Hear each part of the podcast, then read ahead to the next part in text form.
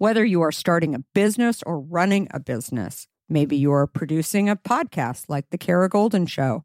Let's face it, it's always way harder than one might expect. Lots of little details, meticulous planning, producing product, guest coordination, editing, promoting each episode. It's all a ton of work. Managing merchandise, managing cases and book sales too, layer after layer of complexity. And if you're like me, looking for ways to operate more efficiently and effectively is the name of the game. That's why I'm going to let you in on a little secret ShipStation, the tool that is here to help you, and you need to know all about it. With ShipStation, you can integrate with all the places you sell online, optimize your shipping, save costs and time Personally, ShipStation has been a lifesaver for me. Its automation features allow me to manage orders from anywhere and print shipping labels with just a click. Seriously, it's that easy. And the cost savings, unbelievable. With discounts up to 89% off carrier rates, you can't go wrong. Significant savings. And who doesn't want that? An easy to use dashboard, robust reporting. Oh, and did I mention that over 130,000 companies have leveraged ShipStation to grow their businesses? Not much churn either. 98% of them stay with ShipStation because it truly works. ShipStation is it. So if you're ready to streamline your shipping process and focus more on what you love, head over to shipstation.com the innovative tool that helps turn your shipping challenges into opportunities for growth. Go to shipstation.com and use code KARA to sign up for your free 60 day trial. That's shipstation.com, code KARA. Use code KARA for a free 60 day trial. That's shipstation.com, promo code KARA there is room for you. Like if if it really is something you love, there is room. You can insist that there be room for you. I am unwilling to give up.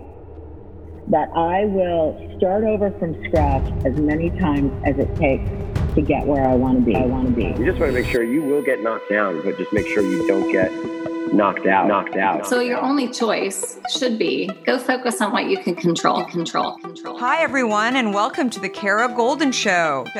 Join me each week for inspiring conversations with some of the world's greatest leaders. We'll talk with founders, entrepreneurs, CEOs, and really some of the most interesting people of our time. Can't wait to get started. Let's go. Let's go. Hi, everyone. It's the Kara Goldin Show, and I'm so excited for my next guest and kind of an unusual guest for us to have but i was so excited when uh, when finnerty her name is finnerty steeves very very excited when she was introduced to me by a mutual friend and basically is uh, this awesome, awesome actress who I've admired for over the years. And we'll talk about sort of her next step that uh, she recently took. It has a brand new movie that is so, so good that uh, really took the next step from being an actress to, well, I'll let Finnerty talk a little bit more about that. But uh, welcome, Finnerty. And uh, actually, let me back up a little bit. Where I had first seen you, your first role or at least the first role that I had seen you was uh, as Denise in The Sopranos, and absolutely loved you in that. And then, of course, there was Orange is the New Black, which was one of my favorites. And uh, I don't know if anyone has ever said this to you, by the way, but the Orange is the New Black. I used to watch the show when I was little with my older sister called Cell Block H that was out of Australia. Have you ever heard about this? Yes. Yeah, I watched. Oh, no, no.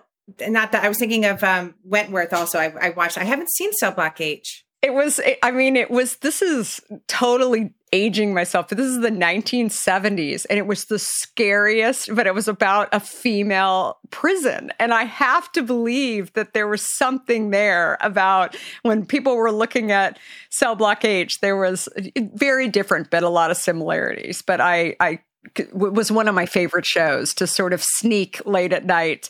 Uh, but anyway, her that I've always wondered about that. So, okay, I'm going to stop talking and we're going to just dig right in. But welcome, Finnerty. Thank you. Thanks for having me.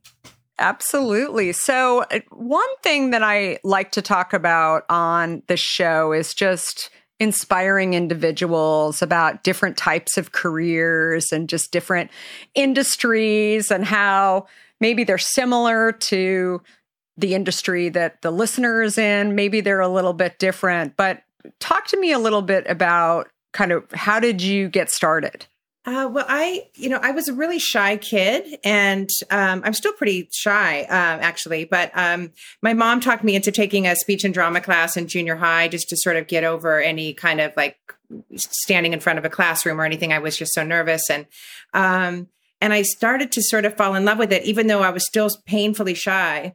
Um, so I took classes in, in in, in, all the way through high school and did school plays and stuff. And um, I remember my high school guidance counselor saying, you know, well, what do you want to do? And I said, well, I want to be an actress. And he said, well, you can't. I mean, what's what's your backup plan then? You know, you can't just do that. And without even really, I was not even talented. I think I'd been in two school plays or whatever, but I was like, I will never make it if I have a backup plan. Um, and I and so, and he was like, okay. So I just knew that about myself that I just thought if I, I don't want any distractions, I'm just going to put my head down and go. So I, you know, I studied um, acting in, in college and went to uh, theater training school. Um, I went to American Conservatory Theater in San Francisco for uh, w- to get my master's, and I've just been plugging along forever as an actor. I love it. I love being an actor. I, I've, you know, I've had a lot of rejection, but I just have never, I've had the, just the right amount of yeses, you know, to, to continue going. Um, and yeah, when I finished graduate school, I was um, for sure going to move to Southern California. I lived um, I lived on a sailboat actually in graduate school um, in San Francisco because we were there during the peak of the dot com. It was just crazy expensive. So um, so I lived on a 32 foot sailboat, uh, which was a, a oh, real a great adventure. I was in school six days a week, and you know, so I didn't care really where I laid my head, and it was a it was a it was an exciting time. Were these in San Francisco? Sorry, or in Sausalito, or actually in Alameda, which is a little island, sort of like between yeah. Oakland. Yeah, my ex and I bought a boat and lived on the sailboat. It was it was really fun. And then so I was the only one of my classmates that was definitely going to go to LA after after school. And then I the age I had sort of we did our little showcase and the agents in New York were more interested. And I just I fell in love with New York City and I was like I felt like I was supposed to be here and and I just love it. I just I, I just I love New York City. It's such a crazy amazing place, but um it just felt like the right home for me and it felt like when I was younger anyway, it felt like there was a distinction between sort of like the really attractive classmates went to LA and the more character actors went to New York. And that's just a generalization, but that's sort of how it felt when we were younger that we needed to kind of do that. But um, it doesn't feel that way to me now anyway. But um, I feel like I've been able to be an actor here, you know, with theater and um, with off Broadway. And then when I was, I did a lot of regional theater. So I would pick up and move to Minneapolis or. How often have you thought about learning a new language only to be stopped by that memory of yours from the last time you tried to learn a language when it didn't go so well? Okay, maybe it wasn't a language that you were interested in learning, or perhaps all those poorly written textbooks in your sixth grade class weren't that well written after all. I have a great tip for you. It's called Rosetta Stone. Rosetta Stone is the most trusted language learning program around available on desktop or app, no matter where you choose to learn it or what platform you choose to learn on, Rosetta Stone works and it truly immerses you in the language you choose to learn quicker and easier than you ever imagined to. Maybe you're getting ready to travel abroad this summer and you want to learn a bit of Portuguese, let's say, before your trip. Rosetta Stone can help. I know this firsthand as I did just this before traveling to Portugal last year. I learned Portuguese through Rosetta Stone, and by doing so, I not only got a better grasp of the spoken language of Portugal, but it got me very excited for the trip itself before I went. They even have a true accent feature that gives you feedback on your pronunciation as you are learning too. They've got you covered. Rosetta Stone's trusted experts are the real deal. They've been helping people just like you for over 30 years, helping millions of people to learn Spanish, French, Italian, German, Korean, Chinese, Japanese, Dutch, Arabic, Polish, and my favorite, Portuguese. The lessons are five to 10 minutes long and include practical exercises so that you can pick up the language naturally, first with words, then phrases, then sentences.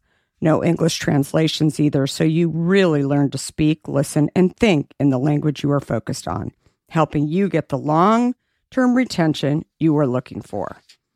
And who wouldn't want that? Don't put off learning that language. There's no better time than right now to get started.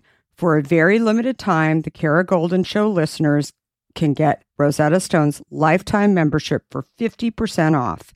Visit rosettastone.com slash today. That's 50% off, unlimited access to 25 language courses for the rest of your life. Redeem your 50% off at rosettastone.com slash today today. In today's world, which I will admit can at times seem filled with too much of the wrong information, it's essential to find a good source that truly gets to the heart of what I want to know. I am super excited about our next sponsor as I've been a big fan of their content for some time now. That sponsor is the Washington Post.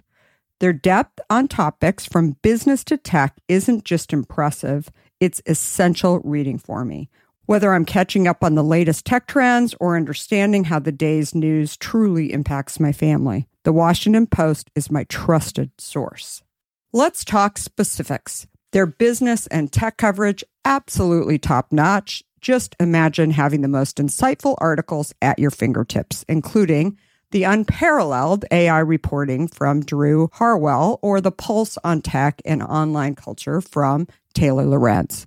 And the best part? You can listen to articles just like you listen to this podcast, making it perfect for your busy lifestyle. I was just reading an article from one of my favorite Washington Post writers, Frances Stead Sellers. She covers entrepreneurs like myself, but also covers other interesting topics, including health, as well as some very interesting books. I also love getting their For You newsletter, which is their roundup of stories tailored just for my interests, right in my inbox every evening. The Washington Post app is super well done, I think, and makes it incredibly easy to stay up to date and follow my favorite journalists on the go.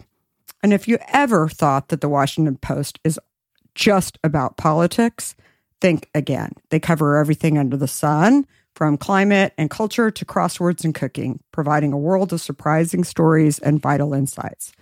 Okay, enough of the love fest that I have for the Washington Post. Here's the deal being a listener of the Kara Goldin Show has its benefits, and this one is too good to miss.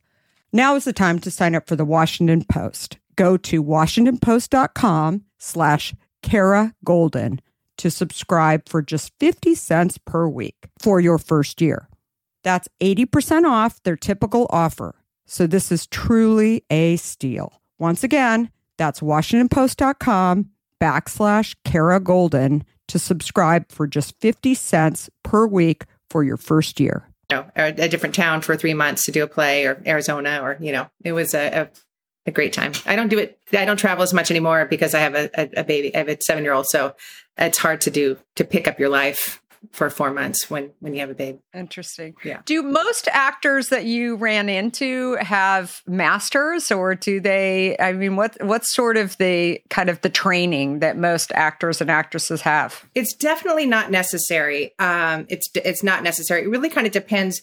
For theater, though, I found I moved right after undergrad. I did a, a, really great undergrad program at Cal State Fullerton. I was here for just a short amount of time. And it was just, there were just so many fish in the sea that I felt like without that degree, it, was, it wasn't really about so much the training, even though it was, it was more about how it could open some doors for you. And you have to weigh that, right? Because the, the most master programs are just so expensive that you have to sort of figure out, like, you know, does this make sense? And I kind of felt like for me, my ingenue clock was running out and I did that really well. I was able to be a working actor before graduate school. I sort of took a big break between the two and I lived in, in South Florida and I was doing a lot of theater in that area and, and, you know, making a living just being an act. Well, I shouldn't say that. I did wait tables too. That I did wait tables. what am I saying? Um, I did wait tables, but I was able to be a working actor down there, which was wonderful. But I did feel like the ingenue clock was running, and I was like, I don't know that I have. I've always felt like I would. I'm a lucky person, or that you know, I'm sort of a scared person in general. But I also I think the flip side of that scared coin for me is like a scared person sometimes feels like bad things can happen, but also scared people can, I think, sometimes feel like really great things could happen too. And I always felt like I would run up against some cool opportunities. And I just wanted to make sure that I was prepared so that I could really step into it if I did get lucky.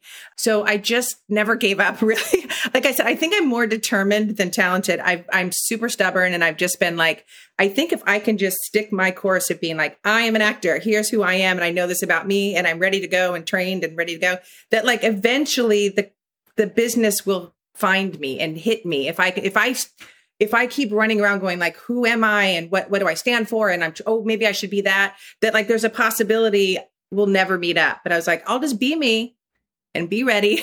And then maybe an opportunity will hit me, you know? So I love that. That's so great. I, one thing that I talk about a lot in, you know, becoming an entrepreneur is that every entrepreneur I've ever met has fears. And it sounds like every actor has fears as well. But the more fears you break through and you look back on maybe it was that part that you didn't think you were going to get it. Maybe you weren't even supposed to show up one day for a certain part and then you ended up getting it and it ended up working out a lot better. So there's always this fear that goes along with it. And maybe people that you think are better than you that show up in the room right? I'm sure you had a lot of that or having more experience and but you just never really know until you try. And so i that's what i loved about your story. And i'm glad you hit on this because it really there's so many similarities no matter what industry you're in how that it really intersects in so many ways with how people feel. There's the little thing inside your head that is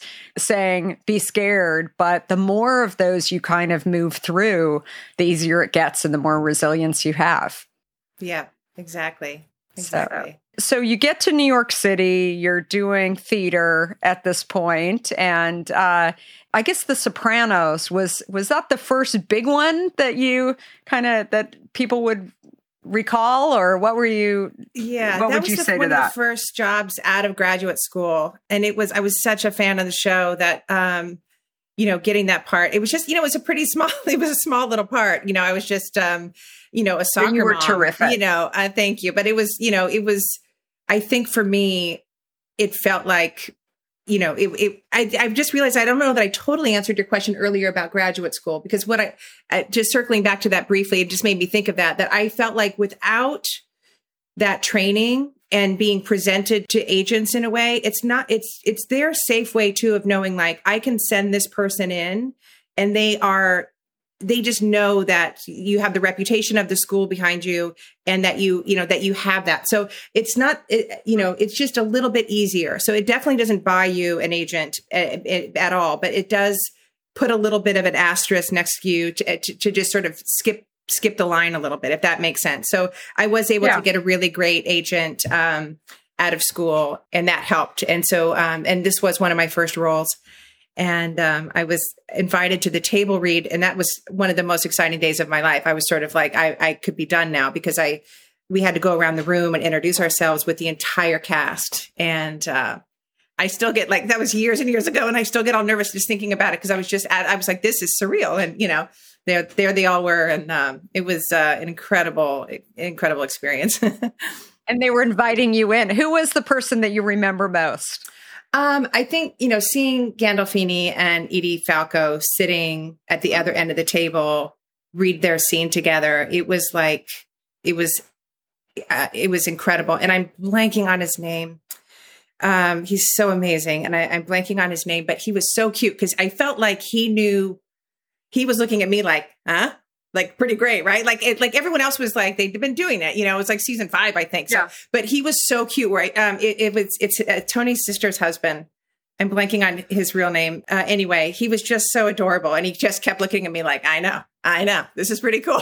you know, um, and That's so I do remember that energy. He was lovely, and just um, you know, like I said, seeing James Gandolfini and Edie like read their scene across the table was just like incredible. Isn't The Sopranos coming back? Wasn't there some talk about that? I hear yes. I think it's like a prequel or something, right? I don't know any of the details, but I think they're doing yeah. The, Tony as a that young would, man, I think. Yeah. Yeah, it would be very very cool to see that. So so then uh Orange is the New Black. Uh, talk to me about that. How did that come about? That was um I am like again similar to I was such a huge fan of the show and I had actually auditioned a few times um one of the things you sort of learn as an actor is like your type, right? And so I would sometimes get bored of my type. I, it helped me make, you know, I made my living basically doing commercials because I look like sort of, you know, the nice, real looking mom. Like, you know, like it, I look like the mom that's sort of like getting stains out of a boy's clothes or something. You know? like, so I just made a living sort of doing that. And I would get, you know, four of those a year and that would pay for my theater habit. And I could do off Broadway and, you know, that does not pay very well, but like I could do that. And then you have these great TV and film things that come along. But usually I would be sort of like the day player, I'd come in for a couple of days and be the, you know, earnest lab tech that's, you know, pulls the guy over and tells him the truth and you know so but it you know in the theater i would have much more opportunities to play really great roles but um, a lot of times for tv and film it's sort of like you're the day player you're believable you do your thing you get the ball of the plate for, for the the fancy people to hit the ball you know. Um, so i i went in for a couple really great smaller roles for orange um, had a scheduling issue with one of them thank god and couldn't do it. And then you know a year and a half later they called me in for this part for beth hoefler and uh, I have never wanted a part more in my life. I was like, this is um, this is incredible. And I didn't. They purposely. There were three scenes in that first episode, um, and they purposely did not give me the scene, or they cut it early where we find out what her crime was. And um, but I just had this feeling. I was like, I think she is very complicated, and I think she. Um, I have a feeling her crime was really bad, and that she seems sort of one thing and is actually a lot a lot of layers. um, and so uh, at the audition, I remember they specifically said, you know, no hair, you know, no makeup, no, don't do your hair. And uh, I remember going, my husband isn't in the business, but I turned to my husband. I was heading out that day and I was like, I am so excited. I said, this is what dudes must feel like when they go to an audition because it really is about the part and it's about acting and it's not about whether did I make the right decision to put my hair on this side? Or, you know, it just seems like it's a lot of times for w- women in the business, it does feel like it comes down to that so often. And with this show, it, I felt like it didn't. And I, there I was in my white t-shirt and my, you know, blue pants. And I was like, I think I'm going to walk there and even be a little sweaty, you know? So I walked to the audition and, um, I was so excited to go in the room and it went really, really well. And afterwards, um, they told me what the, what the crime was. Um, Jen Euston, who's an incredible casting director, she was like, she's like, do you want to know what the crime is? And I said, yeah. And she told me, and I was like, oh God, oh my God. Uh, and I just prayed for that because I was like, please, I, I don't even think I need a role after. It was just such an incredible experience. And I thought, I don't know that I need to, to act anymore. It was that because I feel like in the, in our business, you either have a great role great people you know or a great film or t you know like the thing itself is fancy you know and for this it was like a great role with amazing people and in you know one of the best shows it was just dream it was incredible it was an incredible experience it was so great and was it all filmed in new york yep um, a lot of my stuff you know because i was in um, maximum security um, and that was all most of it was filmed um, in queens and then, um, yeah, there's a there's two different locations. Like we had uh, my character, you know, because people didn't really like her. I was only I, I, was not in as many like it had to be sort of group scenes, and so some of the like group therapy mm-hmm. scenes and all that were in at, at a, a, women's prison in um, in Forest Hills, like a like a not a full prison, but like a deten- detention center kind of a thing. Interesting. Did you did you have to do a lot of, or did you get to do a lot of research and actually go into women's prisons? Um, I didn't get to part? do that. Um, I, I wonder if the girls did originally, like the original cast. I wonder if they did. What was sort of exciting though is because um, it was maximum security. You know, stepping into that with these women who had been doing the show for you know for five years, it was kind of fun because a lot of them didn't know the new set. So even they were kind of like, wait, where are we? Where's the, you know, and it was, so it was kind of fun because I, we were, you know, but I knew that I had been there for 16 years. So my character had to sort of know know it pretty well. But I did do a lot of research more about postpartum psychosis and and stuff like that. That was sort of more like what um what I was really fascinated with. And I yeah, that's I'm sure, like, God forbid, if anybody ever found my computer, the stuff that you sort of Google as an actor, sometimes I'm like, oh God, I hope I, so no one ever looks through my Google search or whatever. Cause I, you look up the strangest things as an actor that I'm like, you know, uh, but yeah, it was, it was a, it's a heartbreaking crime. And I just, um, you know, I, I, I learned a lot about, I, as, as a mom, I, I knew about postpartum depression and stuff, but I never really um, knew that much about postpartum psychosis, and it's it should be talked about so much more. It's such a, and it's not even it never actually we never actually learned that that is that sh- that Beth had this, but uh, I just mm-hmm. sort of made that decision that that was you know you kind of you're given the pieces you know the, the actors are only are given the pieces to the puzzle a lot of times just a little bit before the audience you know so a lot of times you don't know what your arc is and they do that on purpose so that it's super exciting to everybody and that it's not predictable so there were a few times that I was like, wait, what did I do? Oh my God. Okay, yeah. that's all right. Listening that's great. that's that's fun to play. I, I can't imagine that these parts don't change you. I mean, you talk about the Google searches, but do you, I mean, they're pretty uh, there's a lot, right? Between the Sopranos, between I mean, I, I bet they they really do, you know, change you in many ways. Is it is it hard to disconnect, especially to go home at night and and start to live a normal life and and uh, I bet that would be really tough. It does. It definitely does change you. I will say for me doing a play, I think it's a little harder because you you have to really well, I guess it's the same really. I don't know, but like when you're doing a play, you're really in it for those months and it's like but it's it is pretty easy, especially if you, you know, you get to where you can sh- you know that you you separate you're not that you know but but it definitely does affect you. If you're doing a really silly rompy 60s comedy and you're being silly with you know you're getting paid to do this fun play up in the berkshires with your friends i mean it's like it's super fun right? But if you're doing a play that is yeah. you know really heavy it definitely does weigh on you. You're sort of you know um but uh but yeah, it's I you do learn how to how to sort of separate it once you get home and and and let it go. You have to. yeah, no, absolutely. So interesting. And then in 2015 you received the Elliot Norton Award. Congratulations for your performance as Miss Calvin in The Shape She Makes, which was also an incredible performance. Why do you think that that was kind of highlighted as you know award winning. I mean, what what do you think it was about that in particular? Oh, that was a play. Um, oh, that was one. It was one of the best productions I'd ever been a part of. It was so special. Um, Jonathan Bernstein and Susan Misner. Um, it was their their baby that they created, and they're they're two of the most incredible artists that I know. And they just they created this piece, and I think if I just read the play itself, it's there's a lot of movement in it. And usually I don't really like things that are sort of hooey hooey and like pretentious. And so I think if I just sort of seen it on page, on the page, I would have been like, oh, I don't know if this is really me.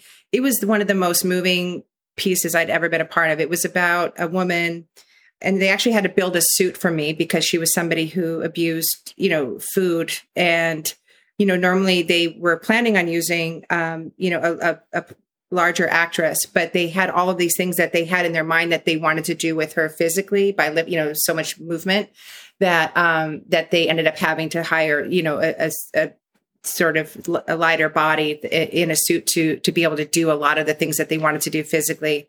It was just the, it was it was such an incredible play that literally at the end it was a really intimate space. There was audience on three sides. We did it at ART um, in Boston in Cambridge actually, and um, I had to hold for sobs at the end because it was the, people were that visibly um, emotional, emotional, and, and it took place. He, he, jumps around in time. It's a nonlinear piece, and you know, it, we the audience comes in, and we have to put these name tags uh, on that we're seeing this. You know, so there's some sort of speech that's happening, and you're not really sure what's happening. And my character, who is like over 300 pounds, walks in late. The uh, the play starts and I purposely walk in late. And because of this the shape of the because of the piece, um, the the woman giving the speech at the beginning sort of holds and says, "Oh, I'm sorry, you know, come on in." So you feel all of these eyeballs on me coming in, and then once the play starts, my character gets up from the play and you see people go like, wait, what? She's in this play and this story is about her. Like we just had our own opinion about her coming in late. And now we are going to have a whole hour and a half with this woman and she is telling the story.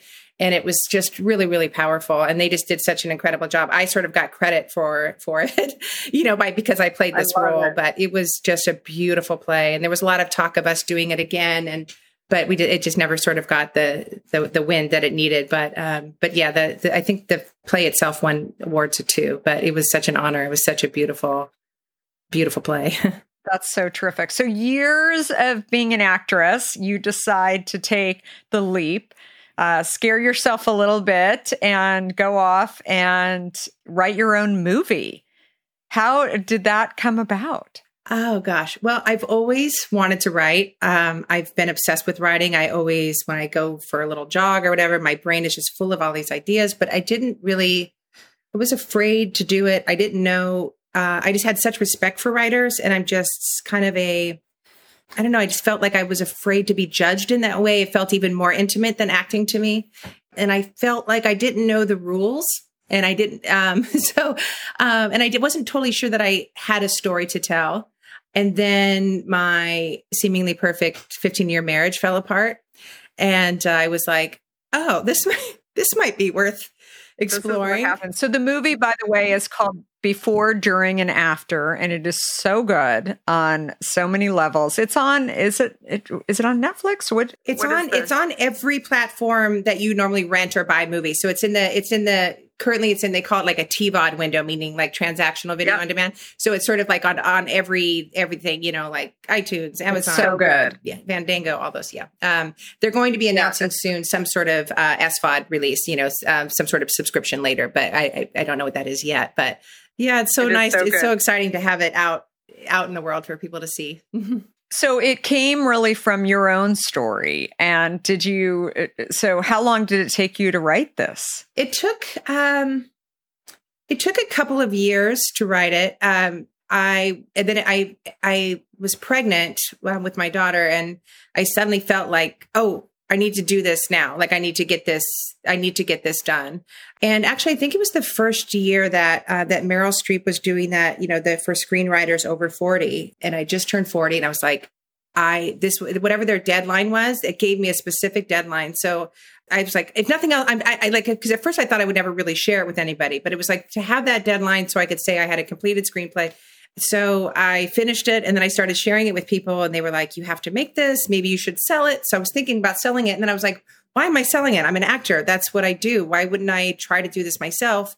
And then sort of naively said, I'm going to make this without knowing what that meant at all. Thank God I did not know what that meant because I would never. it's the most. It's the most intense thing I've ever done in my life. But I set out to do it. I was like, kids do this. Kids make movies. Like people say they're going to do things, and and they do it. So um, that's what my. That's what I've been doing the last five, six years now. It's just been making this happen. And the process of actually writing your own movie. So, what were kind of the steps? I mean, it sounds daunting, right? I'm going to go make a movie, but did you, how did you tackle it? I signed up for a class. Um, it was sort of like an extended ed class, you know. Um, uh, someone had recommended this this teacher to me, and I took his class. I kind of cried a lot because I didn't know what I was doing, and I was like, "This is a story about a woman who wants to have a baby. You know, it was kind of like, oh, it felt a little like therapy at first because I wasn't sure like what this story was about. But um, I started writing these scenes as someone who had just sort of been on the other side of divorce. I was like, I want to see if I can create a piece that feels like divorce, where it's sort of, you know, so I was turning in all these all these scenes and the teacher kind of took a liking he was really wonderful and, and invited me to be a part of his writers group and and at first I was sort of like, oh, you know, I'm not really a writer and whatever. And so finally he was like, Finnerty, you have to stop saying that. And he said, it's actually sort of insulting because you're very talented. And that like sort of being humble in that way of like putting yourself down isn't getting you anywhere. And so I was like, oh, oh, all right. And I needed to kind of hear that because I was like, what am I doing? I, I was, I, am not, to this day, I'm not exactly sure what I was doing. I think I was protecting, protecting myself in some way to sort of say I was just dabbling. But, um, he was the one who said, You have us riveted. You're telling us this story out of order. You're turning in these pieces. and I think this is your film because we are like, wait, what? Wait, did she lose the baby? Wait, did that was that before that, or you know, did he really love her? And oh my god, this scene is heartbreaking. So he's like that. If and I was like, that's that's what I this that's what this feels like to me. But I also was afraid because I thought, well, I don't really know the rules, and who am I to break rules Yeah. that I don't understand yet? And he was like, stop it. You're an actor. You know how to tell a story. Forget the rules. They're there if you're stuck, like if you need help. But tell your story.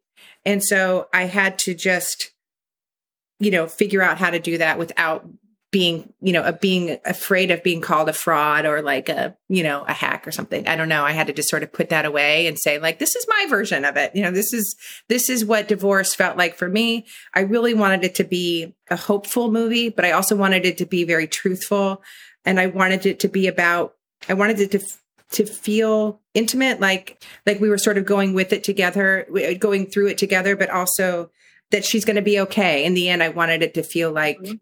the divorce is really awful and for everybody, whether you're the person who wants it or doesn't want it, but that, that they're going to be okay. Like that was sort of the feeling I wanted. And yeah, so that's, No, I love it. And you touched on this. I mean, maybe in some ways, it, while it was scary, it was also kind of uh, therapeutic, right? So going through your own situation and and knowing that you were going to get through this, and I'm sure sharing that story with others uh, watching this. I mean, it's it's uh, it's definitely at parts heavy um, for sure, but it's but it definitely is one that is. Uh, I think I can see a lot of people saying, "Wow, that story just really really helped me," and also knowing that you had been through this and this was your story. I think is is so incredible, and so I believe that more more than anything. Uh,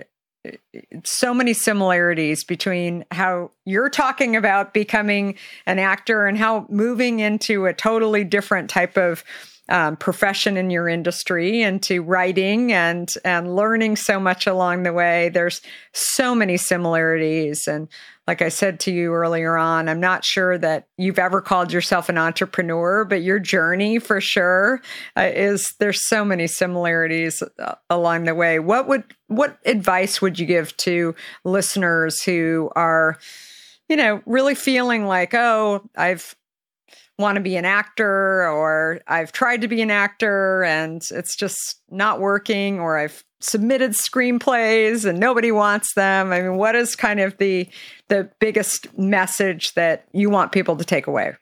Um, I would say just to to still follow if you could follow where the joy is in it. Like I will say I lost some of the joy a little bit in like years ago where I was so determined that at one point I went, wait a minute, am I you know, I had a small part on a really great TV show. It was actually a great little role. And I, I won't say what it is, but I remember being, I remember thinking like, yeah, like I was getting ready to enter. And I was like, is this, what is this feeling? I'm like, is this joy? Cause I was like, yeah, I'm on the blah, blah, blah show. Right.